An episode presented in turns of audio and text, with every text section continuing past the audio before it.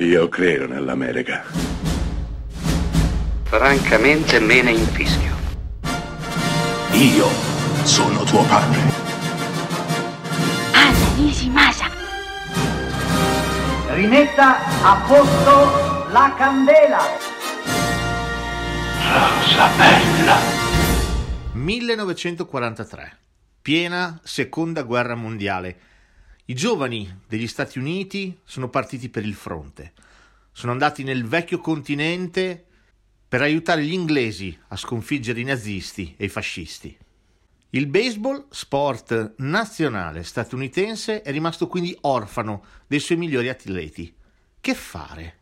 Beh, perché non chiedere alle donne di giocare al posto degli uomini? Detto fatto, viene organizzato un campionato fatto delle più talentuose giocatrici di baseball del paese, un campionato che si spera divertirà e appassionerà il pubblico esattamente come quello maschile. Ovviamente, contrariamente a tutte le previsioni, il miracolo avviene. E Ragazze vincenti del 1992 racconta proprio questa storia.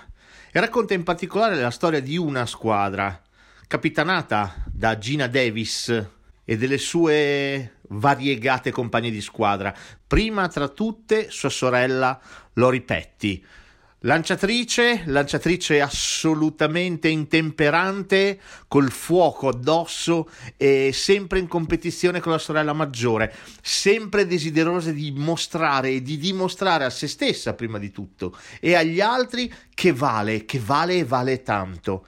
Nella squadra c'è anche Madonna, bomba sexy del gruppo, e c'è un allenatore, interpretato da Tom Hanks, ex stella del baseball, ormai caduto in disgrazia per colpa del suo amore per la bottiglia. Penny Marshall con Ragazze Vincenti, A League of Their Own in originale, mette in scena un film tutto al femminile. Prima, molto prima del movimento MeToo, costruisce un film tutto al femminile, dicevo, di una grandissima forza e la forza più potente e dirompente che ha è quella del ricordo. Sì, perché questo film nasce da un ricordo e finisce con un ricordo di quel campionato memorabile che per una volta, una volta soltanto, annullò quasi completamente il divario tra uomo e donna. Per una volta, una volta soltanto, il genere non contava più, contava solamente il diamante, i guantoni, le masse e la palla